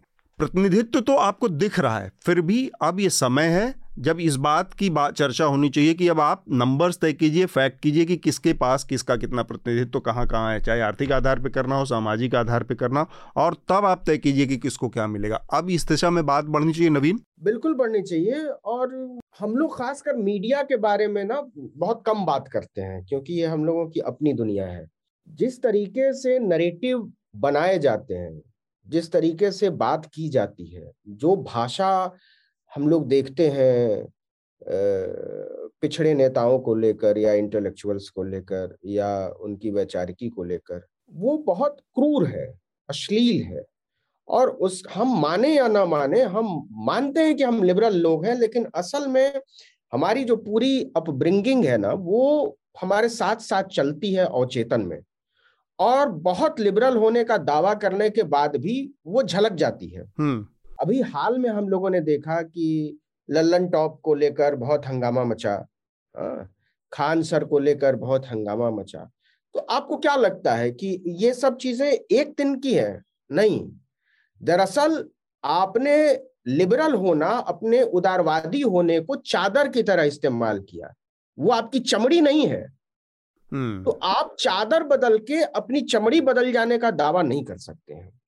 तो असल सवाल यह है कि आपको अपनी चमड़ी बदलनी पड़ेगी ना आपको अपनी आत्मा बदलनी पड़ेगी आपको अपनी सोच बदलनी पड़ेगी। ये जो भी अगर हम ब्रॉडर पिक्चर देखें छोड़ दीजिए इस रिजर्वेशन के सवाल को किनारे हटा दीजिए। किसको क्या मिला जब जब नौकरी ही नहीं है तो इस रिजर्वेशन का होना क्या है? हाँ जब तब तो ये ये बात तब आगे बढ़ेगी जब प्राइवेट सेक्टर प्राइवेट सेक्टर को भी खोला जाएगा बिल्कुल। बिना बिना उसके इसका कोई अर्थ बचा नहीं है। और आने वाले दो, चार, पाँच साल में ये होने लगेगा। इस पर हंगामा तय है। तो जो कहने का मतलब है, वो ये है कि जब तक हम औरतों के बारे में जैसे सोचते हैं, या दलितों के बारे में, या पिछड़ों के बारे में, और जो जिस तरीके से वो हमारे न्यूज़ राइटिंग में रिफ्लेक्ट करता है तो उस, वो कब बदलेगा? उसके लिए तो किसी अदालत की ज़रूरत नहीं है। उसके लिए तो एजुकेशनल ढांचे की ज़रूरत है। उसके लिए तो सेंसिटाइज करने की ज़रूरत है। वो काम हमारा है, लेकिन जो सेंसिटाइज करने की लोगों की ज़िम्मेदारी है, वो कौन लोग करेंगे? वो पत्रकार करेंगे, वो शिक्षक करेंगे, वो प्रोफेसर करेंगे, वो समाज के दूसरे तबके के लोग, मानवाधिकार कार्यकर्ता करेंगे। वहाँ आप अगेन फिर उनको नहीं आने देते हो। आप आजकल बहुत ज़ोर है नारीवाद का हाँ। मतलब हर स्त्री दावा करती है नारीवादी होने का, लेकिन मैं हमेशा ही कहता हूँ कि ये नारीवाद नहीं है, ये समान नारीवाद है। इसमें दलित नहीं है, इसमें आदिवासी नहीं है, इसमें ओबीसी नहीं और उसको हटाकर आप अगर कोई चीज़ बनाना चाहते हैं, अभी हंस की वैचारिक गोष्ठी हुई, तीन दिन का मेला सजा वहाँ पर, बहुत सारे लोगों को बुलाया गया, हम लोग नहीं गए, हम लोग नियमित तौर पर जाने वाले लोग थे। क्यों नहीं गए? इसलिए कि हम देख रहे हैं कि हंस की जो वैचारिकी रही है, जो राजेंद्र यादव की वैचारिकी, उससे उसका कोई लेना देना ही नहीं ऐसा लगता है जैसे एक ब्राह्मण महासभा का आपने आयोजन बुला लिया है। तो ये ये सब बातें पहले हम लोग कहते नहीं थे, अब कहना ही पड़ेगी, क्योंकि अब जो मंच थे, लोकतांत्रिकता के जो कम से कम थोड़ी बहुत मतलब टापू बचे हुए थे, आप उसको भी निस्तनाबूद कर देने पर आमादा हो। लेकिन मलाई उसी की खानी है। आपको कहलाना लिबरल है। आप लोकतांत्रिक अभी भी कहलाना चाहते हैं। दिक्कत तब होती है जब लिबरल कहलाने वाला आदमी फासिस्ट बिहेव करने लगता है। क्योंकि आप फासिस्ट लोगों से तो लड़ लेंगे क्योंकि वो ऐलानिया तौर पर फासिस्ट है। लेकिन जो लोग लिबरल होने की चादर ओढ़कर फासिज्म के साथ जा मिले हैं उस पर तो बात होनी चाहिए चाहिए ना? आप बताइए आपका इस, इस देश में एक लेखिका है जिन और पिछले कई लेखकों को मान लीजिए जिनको साहित्य अकादमी पुरस्कार मिला उन्होंने क्या कब बोला इस देश में जो हालात हैं? दलितों को मारे जाने पर जलाए जाने पर मुसलमानों को काटे जाने पर किसी को सुना, बुकर अवार्ड भी मिला है। कब बोला उन्होंने? नहीं बोलते ये लोग। इसके लिए तो किसी रिजर्वेशन की ज़रूरत नहीं है। तो आप जब बोलना बंद कर चुके हैं, इस वजह से हमारे जैसे लोगों को या आपके जैसे लोगों को चीखना पड़ता है। नहीं बोलने से अब काम बनने वाला नहीं है क्योंकि ये स्पेस सिमट रहा है। और इसके हाँ। पीछे माइंडसेट काम करता है निश्चित तौर पर काम करता है जो बचे कुचे लोग हैं उनको इसलिए ज़ोर तक ज़ोर से बोलना पड़ता है क्योंकि जिनसे हमने उम्मीद की थी कि उनके बोलने से कुछ असर होगा उन्होंने बोलना छोड़ दिया है। तो शार्दुल आपकी इस पर आखिरी टिप्पणी फिर हम अगले विषय पर जाएँगे। जी देखिए नवीन ने जो बातें कही वो बिल्कुल प्रासंगिक हैं। उससे मेरे दिमाग में एक बात आई ये कई बार खासतौर से राजनीतिज्ञों की तरफ़ से, दो सचों की लड़ाई दी जाती है। देखिए, हम गरीबी और सामाजिक अन्याय तरह तरह का वो किसी भी तरह का हो सकता है और बहुत तरह से हिंदुस्तान में होता है। हमने तो खुद रिपोर्ट भी की थी, जो राजस्थान में हत्या हुई थी, केवल मूछ रखने पर या कितनी बार घोड़ी चढ़ने पर ये सब होता है। हमारे सामाजिक तबके से आप सोच भी नहीं सकते ऐसा होगा। तो ये अन्याय और दस तरह के अन्याय, ये इन दोनों की लड़ाई बना दी है, व्यक्तिगत और सामाजिक सच का। क्योंकि कोई भी व्यक्ति, चाहे वो किसी भी वर्ग से आता हो, अगर वो गरीब है तो उसकी व्यक्तिगत सच्चाई, उसके लिए वो हमेशा सही रहेगी। जैसा नवीन ने बोला, हम अपने अनुभवों से ही सीखते हैं, उन्हीं को हमेशा साथ लेकर चलते हैं। वही हमें सहज और असहज बनाते हैं जगह जगह पर, और वो समाज बनाता है। क्या? लेकिन जो कोर्ट ने बात कही, और मैं आखिरी बात इसी पे कहूँगा कि ये पर इम्परमानेंट है है ना? ये परमानेंट नहीं हो सकता, सदैव, हमेशा नहीं रह सकता। भाई, आपने आज तक इस समाज के इस सत्य को पूरी तरह से खुलकर पारदर्शी होकर एक्सेप्ट ही नहीं किया। जब तक आप उसे स्वीकार नहीं करेंगे तो आप उसकी समस्या का समाधान नहीं हो सकता। आप जनगणना करने को तैयार नहीं हैं उसको नंबरों को बताने को तैयार नहीं है। तो बाकी सारी चीज़ें तो केवल दिखावा है ना केवल आवरण है उसको ढाकने का कि थोड़ा चलता रहे चलता रहे। हम्म, ठीक बात। हम अपने अगले विषय की तरफ़ बढ़ते हैं जो कि सूचना और प्रसारण मंत्रालय की तरफ़ से आई एक नई गाइडलाइन है, भारत के टेलीविज़न चैनलों के लिए, खासकर समाचार चैनलों के लिए उनको ये अब नया एक सुझाव दिया गया है और उसके लिए थोड़ा सा समय भी दिया गया है कि वो अपनी प्रोग्रामिंग को उसके हिसाब से ट्यून इन कर लें और राष्ट्रहित और समाज हित के मुद्दों को, विषयों को आधे घंटे के लिए वो रोज़ाना प्रसारित करें अपने चैनल पे। अब इसको पढ़ने के बाद मेरा दिमाग उड़ गया अचानक से। फ्यूज जैसे बल्ब बल्ब का उड़ जाता है तो मेरा दिमाग काम करना बंद कर दिया कि कोई भी वो खबर जो पत्रकार करता है, कोई भी ऐसी खबर, मैं प्रछन्न नहीं तो एजेंडा, ये सबको परे हटकर मैं रिपोर्ट और पत्रकारिता की बात कर रहा हूँ।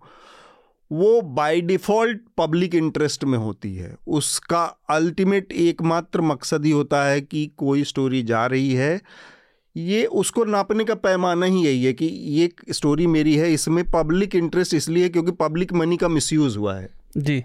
पब्लिक मनी यहाँ पे इन्वॉल्व थी नेताजी अपने घर पे उसका बेडरूम खरीद के बेडरूम में अपने सजा लिए ले जाके। या बाबू कोई ब्यूरोक्रेट है उसने अपना अपनी बीवी को पब्लिक मनी इन्वॉल्व थी और वो सरकारी गाड़ी से बीवी सब्ज़ी खरीद रही है। स्टोरीज जो रिपोर्ट करता है। अब पब्लिक इंटरेस्ट का इसके अलावा और वो राष्ट्रहित भी बाई डिफ़ॉल्ट बन जाता है। वही पब्लिक इंटरेस्ट अल्टीमेटली समाज का हित है और वही राष्ट्र का हित है। तो ये जो राष्ट्रहित के आधे घंटे में अलग से दिखाई जाने वाली चीज़ है, वो अलग राष्ट्रहित क्या होता है? पूरी पत्रकारिता से इतर राष्ट्रहित क्या होगा? आनंद, नवीन, शार्दुल, आप तीनों लोगों की टिप्पणी मैं जानना चाह रहा हूँ कि ये सरकार की जो गाइडलाइन बेसिकली सरकार ये कहना चाह रही है कि आप हमारी अच्छी चीज़ों को दिखाइए वो चाशनी में लपेट के बोल रही है, या आप हमारी तारीफ़ कीजिए, आपकी नकेल हमारे पास है, अभी हम आधे घंटे के लिए कर रहे हैं, बाद में इसको हम दस घंटे, पाँच घंटे का भी कर सकते हैं कि आपको हमारी ही बात करनी पड़ेगी सरकार कहना क्या चाह रही है? नेशनल इंटरेस्ट से उसका लेना देना क्या है? पत्रकारिता, पब्लिक इंटरेस्ट के अलावा और होती क्या है? जो भी हो रही है। आनंद? देख, देखिए, ये बहुत ही मतलब ब्रॉडली डिफाइंड जो है डायरेक्शन है। और इसमें कई शब्द ऐसे यूज़ किए गए हैं जो आर्टिकल 51 ए जो फंडामेंटल ड्यूटीज़ का है वो आ, उसके जैसे अगर डिटेल में डायरेक्टिव पढ़िएगा तो वीमेन एम्पावरमेंट से रिलेटेड हेरिटेज हिस्टोरिकल और नेशनल इम्पोर्टेंस तो वो जो आप कह रहे हैं कि जो लोग तो ऐसा करते ही हैं तो उसका डिफेंस भी यही होगा अगर कोई कहे कि आप ऐसा नहीं कर रहे हैं तो चूँकि ब्रॉडली डिफाइंड डायरेक्टिव है तो उसका जो उत्तर भी लोग उसी तरह से अपने को जस्टिफाई कर सकते हैं टीवी चैनल्स कि हम तो कर रहे हैं। अगर बहुत स्पेसिफिक डायरेक्शन होता कि आप ये दिखाइए, तब जस्टिफाई नहीं कर पाते। लेकिन इतना ये ब्रॉडली डिफाइंड है कि मेरे ख्याल से टीवी चैनल्स को इसमें बहुत दिक्कत नहीं आनी चाहिए इसमें। जो प्रैक्टिकल बात है जो ये एक डायरेक्शन है जिसका ब्रॉड डेफिनेशन है इसका आंसर भी बहुत ब्रॉड होगा। हम्म। तो ये है।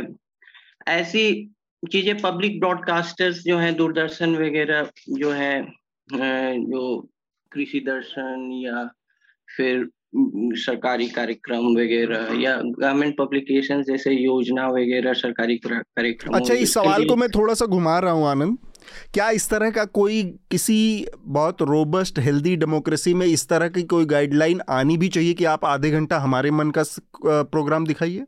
न्यूज़ चैनल से एक ये भी जो है लोगों की शिकायत रही है कि ये एक इंटरटेनमेंट का एक्सटेंशन हो गया है। हम्म। तो अब जो सांप भूत फ़िल्म और बॉलीवुड इससे भरा हुआ जो न्यूज़ चैनल्स का जो रहा जी।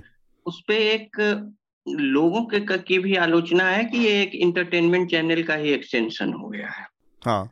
वो उस संदर्भ में जो है कई लोग इसको वैलिड भी ठहरा देंगे कि भाई जो समाचार चैनलों का काम है वो करो जो इम्पोर्टेंट चीज़ें हैं न्यूज़ वर्दी हैं या जो राष्ट्रीय पटल पर होनी चाहिए वो दिखाओ। तो एक तो वो भी है हो सकता है इस आलोचना को भी प्ले कर रहा हो कि भाई न्यूज़ चैनल्स जो हैं इंटरटेनमेंट ये तो इन्फोटेनमेंट जो है इंफॉर्मेशन और इंटरटेनमेंट का कॉम्बिनेशन हो गया है ये तो मतलब दो तीन सालों से चलता ही जा रहा है दो तीन दशकों से देखा ही जा रहा है जब से प्राइवेट चैनल जिसको टेबलोराइजेशन ऑफ़ टीवी जर्नलिज्म कहते हैं हम्म। टेबलॉइड्स हो गए हैं तो एक उसकी भी प्रतिक्रिया हो सकती है ठीक बात है। मेरा सवाल ये था असल में कि क्या इस तरह की गाइडलाइन किसी भी बहुत ही रोबस्ट उस तरह के स्वस्थ लोकतंत्र में होना चाहिए कि सरकार इस तरह की गाइडलाइंस करके आधे घंटे आप क्या दिखाएँगे? एक तरह से उस पर वो उसके और उसमें ये भी कहा जा रहा है कि एयरवेव्स पब्लिक की पब्लिक प्रॉपर्टी है तो इसलिए उसके मन का।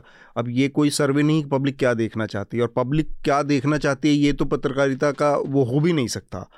नवीन? नहीं आपने बहुत मतलब चर्चा को बहुत सलीके से मोड़ दिया और वो बड़ा अच्छा है कि उस पर बात होनी चाहिए। आप कह रहे हैं कि आधे घंटे दिखाना है। हम्म। मुझे तो लग रहा है कि जो भी टाइपिस्ट रहा होगा उसने गलती कर दी टाइप करने में। लिखना ये रहा होगा कि आधे घंटे तक आप मन की पत्रकारिता कर सकते हैं। जो चलाना हो चला लीजिए क्योंकि आप 24 घंटे जो लगातार कथित तौर पर राष्ट्र हित की बातें चला रहे हैं उससे बहुत दिक्कत हो रही है। तो थोड़ी अपनी विश्वसनीयता के बारे में सोचिए आधा घंटे का कोई ऐसा शो बना लीजिए जिसमें आप रियल जर्नलिज्म कर सकें।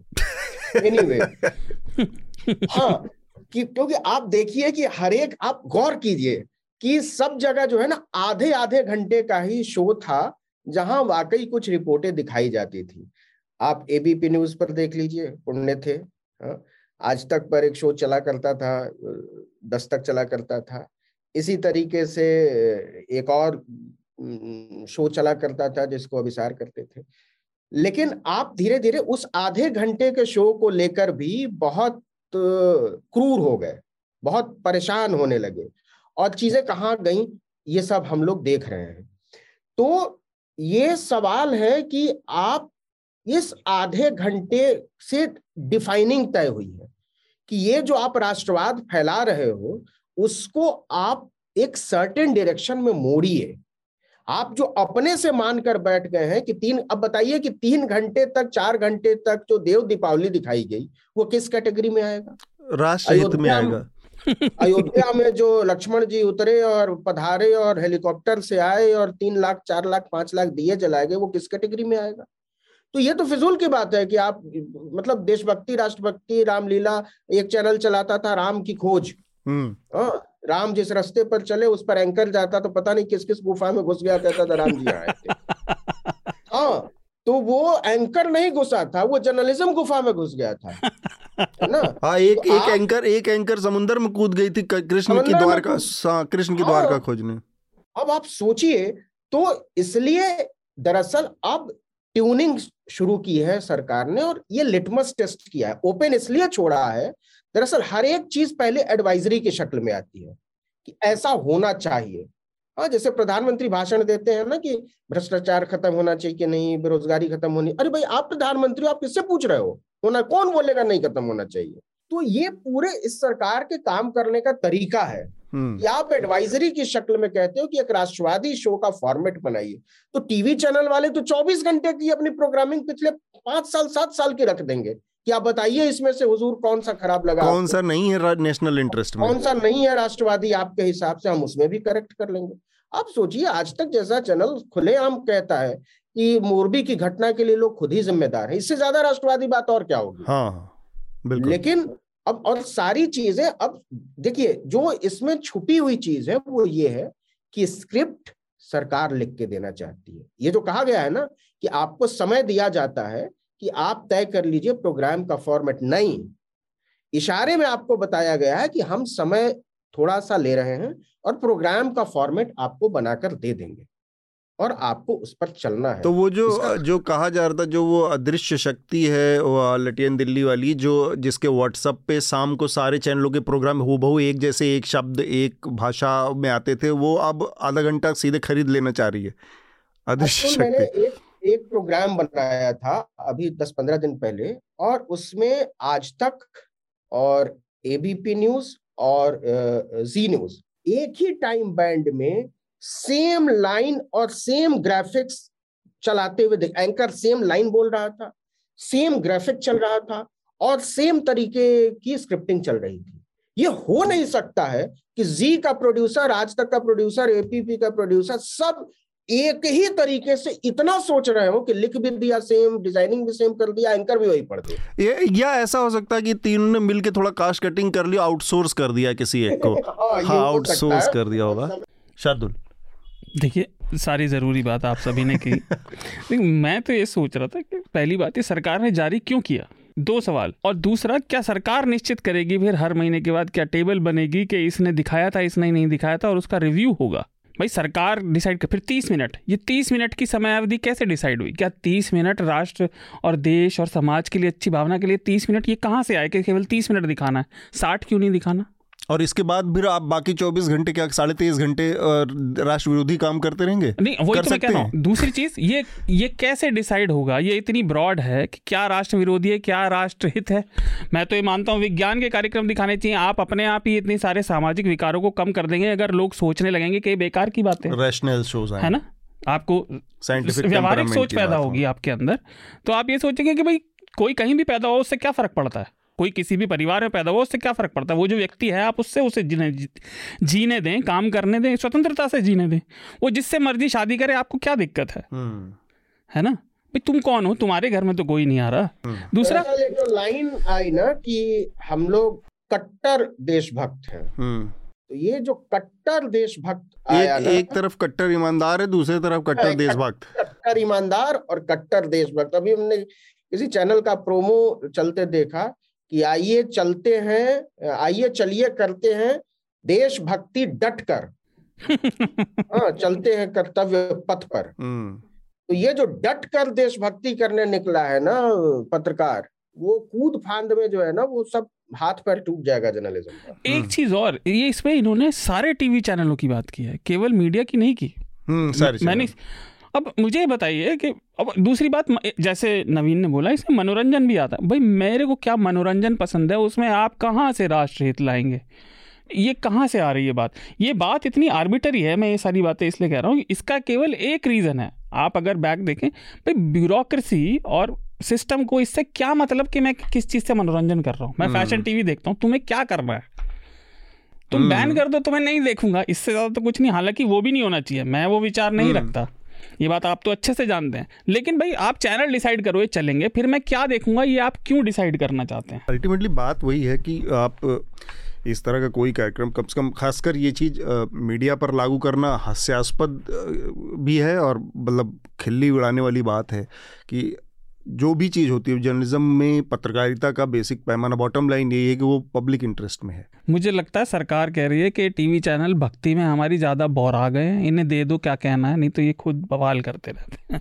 आज की चर्चा को हम यहाँ रुकेंगे उससे पहले हम रिकमेंडेशन की प्रक्रिया पूरी करेंगे। आनंद सबसे पहले मैं चाहूँगा आप हमारे श्रोताओं को अपना रिकमेंडेशन दीजिए। मेरे चूँकि एक इसमें मैं एक सब जोड़ूँगा कि जो इसमें जो डायरेक्शन जहाँ तक मैंने पढ़ा है उसमें नेशनल इम्पोर्टेंस है नेशनलिस्ट इम्पोर्टेंस नहीं तो ये जोग्राफिकल सेंस में नेशन की बात कर रहा है हम्म। कि मतलब कि जो राज राष्ट्रीय रूप से महत्वपूर्ण समाचार है हम्म। तो मेरे ख्याल से इसका एक आलोचना ये हो सकती है कि रीजनल चैनल्स जो हैं वो अगर राष्ट्रीय समाचार कवर करने लगे तो वो फिर उनका रीजनल मैंडेट बेसिकुर जाएगा हम्म। तो आ, मत और बाकी चीज़ें इतनी ब्रॉड हैं उसमें आप कुछ भी डाल सकते हैं। वो सरकार के विरोधी सरकार विरोधी हो सरकार समर्थक राष्ट्र विरोधी हो रहा नेशनल इम्पोर्टेंस मेरे ख्याल से मेरी मेरी जहाँ तक अलग लोग की व्याख्या हो सकती है वो बहुत ब्रॉड है नेशनल इम्पोर्टेंस नेशनल इम्पोर्टेंस के करंट अफेयर्स पूछे जाएँगे। तो इसका ये नहीं है कि नेशनलिस्ट करंट अफेयर्स पूछे जाए। हम्म। मतलब ज्योग्राफिकल सेंस में नेशन है तो एनीवे uh, मे, मेरी क्योंकि टेलीविज़न की बात हुई है तो मैं जो भारत में जो टेलीविज़न व्यूअरशिप का ग्रोथ है इससे रिलेटेड जो है नली ननील मेहता की किताब टीवी नेशन जो है वो एक मतलब अच्छे शोध पर आधारित है और उन्होंने उसका विश्लेषण अच्छा दिया पुरानी किताब है नई किताब नहीं है हम्म। और भारत में जो टेलीविज़न व्यूअरशिप कैसे इवॉल्व हुई उस उसके अलग अलग वर्ग कैसे बटे प्रोग्रामिंग का फिर व्यूअरशिप कैसे बढ़ा और उसके अलग अलग प्रतिक्रिया क्या रही लोगों की? तो एक टेलीविज़न मास जो तैयार हुआ पब्लिक स्फेयर तैयार हुआ उस पर उनकी किताबें मैं वही रिकमेंड करूँगा क्योंकि टेलीविज़न की बात हुई है। ठीक बात। एक और है कि इसमें ये जनरल टीवी चैनल्स वगैरह भी हैं और न्यूज़ चैनल एक सिर्फ़ वर्ग को इससे जो है अलग रखा गया है उनको छूट दी गई है स्पोर्ट्स चैनल। स्पोर्ट्स चैनल्स पे ये लागू नहीं होता है। हम्म ठीक बात। शार्दुल आपका रिकमेंडेशन मेरा पहला रिकमेंडेशन टाइम्स ऑफ़ इंडिया से है। आ, दो दिन पहले टाइम्स ऑफ़ इंडिया में एक फ़र्स्ट पर्सन अकाउंट छपा कि एक व्यक्ति ने सपरिवार दिल्ली छोड़ने का निर्णय ले लिया। हम्म। वो प्रदूषण की वजह से, उसकी वजह से उन्हें, उनके बच्चों को, उनके परिवार को जो दिक्कतें आ रही थी। और वो दिल्ली से प्यार करते थे, दिल्ली में पले पड़े थे तो पढ़ने लायक है, वो ज़रूर पढ़ें। दूसरा, न्यूज़ लॉन्ड्री की हिमाचल से और गुजरात से रिपोर्टिंग, चुनाव का सीज़न है।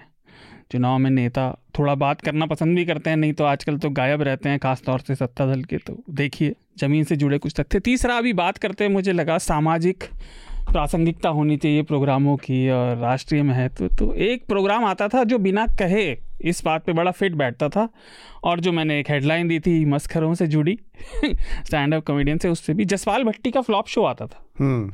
वो देखिए वो सामाजिक रूप से प्रासंगिक भी था शायद लोग कहें नहीं था लेकिन हम्म। और फनी भी भी था। राष्ट्र हित में भी था। और ये बात मानकर चलिए कि आज वो हो नहीं सकता था। हम्म। तो वो देखिए यूट्यूब पर मौजूद है। नवीन आपका रिकमेंडेशन हमारे श्रोताओं के लिए? आ, मुझे लगता है कि हम लोगों ने कास्ट पर बहुत बात की है ई e पर बहुत बात की है। तो सब लोगों को ही एक किताब है निकोलस बी डक्स की कास्ट ऑफ़ माइंड की दिमाग की जाति होती है। वो केवल पैदाइश के आधार पर नहीं होती वो दिमाग के आधार पर होती है और वो कैसे काम करती है? और खासकर इंडिया को कॉलोनाइज करने में कास्ट का रोल क्या रहा है ये मैं रिकमेंड करूँगा। और एक हल्की सी किताब है आनंद तेल तुमड़े की कास्ट मैटर्स हम्म। ये भी उसी लिहाज से और इसमें आनंद तेल तुमड़े ने अपनी कहानी लिखी है कि वो कैसे महाराष्ट्र के एक गाँव में कास्ट को फेस करते थे और कैसे कैम्ब्रिज यूनिवर्सिटी तक कास्ट उनका पीछा करता रहा और जब उन लोग वहाँ लोगों अपने ही भारत से आए हुए लोगों को ये बताया कि देखो कास्ट एक बहुत बड़ा मुद्दा है भारत में शोषण का ये टूल है तो उन लोगों ने कहा कि तुम कैम्ब्रिज आकर भी यही सब फैला रहे हम्म। भारत को बदनाम हम्म। तो वो कैसे महाराष्ट्र के गाँव से लेकर कैम्ब्रिज यूनिवर्सिटी तक पसरा हुआ है तो इसके लिए कास्ट मैटर्स किताब जो है ठीक बात। बहुत ज़रूरी किताब है ये दोनों किताबें मैं रिकमेंड करता हूँ। मैं आ, दो छोटे छोटे रिकमेंडेशन एक तो चूँकि मुझे वर्ल्ड वॉर टू के टाइम की फ़िल्में बहुत पसंद हैं तो एक नेटफ्लिक्स पे अच्छी सी मूवी आई है रॉबिंग मुसोलिनी तो ये रॉबिंग मुसोलिनी है बेसिकली उन्नीस सौ पैंतालीस के आखिरी का टाइम है जब ये इटली से फरार होने की कोशिश कर रहा है मुसोलिनी और वहाँ जो उसके सारी संपत्ति थी, बहुत सारा ट्रेजर था, सोना और ये रुपया, पैसा, तमाम संपत्तियों को उठाकर वो अपने साथ ले जाने की फ़िराक में था। मेरे ख्याल से स्विट्ज़रलैंड या स्वीडन, यहाँ पे कहीं उसने अपने लिए असाइलम की बात कर रखी थी। पर वो हो नहीं पाया और बेसिकली अंत में वो तो उसको लटका दिया वहाँ की जनता ने विरोधी फोर्स ने। तो उस ट्रेजर को लूटने का भी एक ग्रुप कोशिश कर रहा था ताकि उसको किसी तरह का फाइनेंशियल सपोर्ट न रह जाए मुसोलिनी को, जो कि वहाँ के रेबल उसमें शामिल थे, जो विश्व युद्ध में फासिज्म के खिलाफ लड़ रहे, लोकल गुट थे। तो उसने उस रेबल उस पूरे ट्रेजर को करोड़ों अरबों रुपए का जो सामान था, सोना चांदी, उसको चुराने की कोशिश की, उस पर वो फ़िल्म है तो बड़ी मज़ेदार सी फ़िल्म है एक। पॉलिटिकल भी है। और दूसरा मैं रिकमेंड करूँगा कि ऑक्सफैम इंडिया के साथ जो न्यूजीलैंड, न्यूज़ लॉन्ड्री ने हु टोल्ड योर स्टोरी करके एक रिसर्च जो अभी प्रकाशित की है जिसमें भारत के जो न्यूज़ रूम है जो मीडिया के अंदर का स्ट्रक्चर है कास्ट का स्ट्रक्चर है जातियों का स्टोरी तो ये उसको उस रिपोर्ट को पढ़ें आपको आइडिया लगेगा कि जैसे भारत की मीडिया का हाल है वैसे ही बहुत सारे दूसरी जगहों को दूसरे सार्वजनिक स्थानों के भी नौकरियाँ जहाँ हैं जहाँ जो दफ्तर हैं ऑफ़िस हैं वहाँ पर भी करीब करीब वही संरचना है। और ये हमें बताता है मूल रूप से कि जो सरलीकरण है ना, कि गरीब को नौकरी सिर्फ़ दे देने से क्या फ़र्क पड़ जाएगा? सिर्फ़ उस सरलीकरण से आपको बचने की भी के लिए तरफ़ भी मुखातिब करता है, जोड़ता है कि इतना आसान नहीं है कि सिर्फ़ कि आप ये सोच लें कि भाई गरीब को दो रुपए देना गरीब को दो रुपए देने का मसला नहीं है आरक्षण। उससे भी बहुत ऊँचे एक हिस्टोरिकल इनजस्टिस और बहुत सारी चीज़ें हैं जिसको कंसीडर करके इसके बारे में सोचा था इस देश के जो भी नीति नियंता थे आज़ादी के समय। तो वो उसके लिए इस रिपोर्ट को भी आप पढ़ सकते हैं। हमसे बातचीत करने के लिए चर्चा में शामिल होने के लिए आनंद नवीन शार्दुल आप लोगों का बहुत बहुत शुक्रिया। जाने से पहले मैं अपने श्रोताओं से एक छोटी सी अपील ज़रूर करना चाहूँगा। हमारे एन एल सेना प्रोजेक्ट को समर्थन दीजिए। गुजरात और हिमाचल प्रदेश के चुनाव हम इस समय कवर कर रहे हैं। ये सारा का सारा कवरेज हमारे एन एल सेना के जो समर्थक हैं उनके ज़रिए संभव हो पा रहा है। तो इसको जल्दी से जल्दी समर्थन देकर और इसको पूरा करने में हमारी मदद करें। बहुत बहुत शुक्रिया। थैंक यू धन्यवाद। न्यूज़ लॉन्ड्री के सभी पॉडकास्ट ट्विटर आई और दूसरे पॉडकास्ट प्लेटफॉर्म पे उपलब्ध हैं। खबरों को विज्ञापन के दबाव से आज़ाद रखें। न्यूज़ लॉन्ड्री को सब्सक्राइब करें।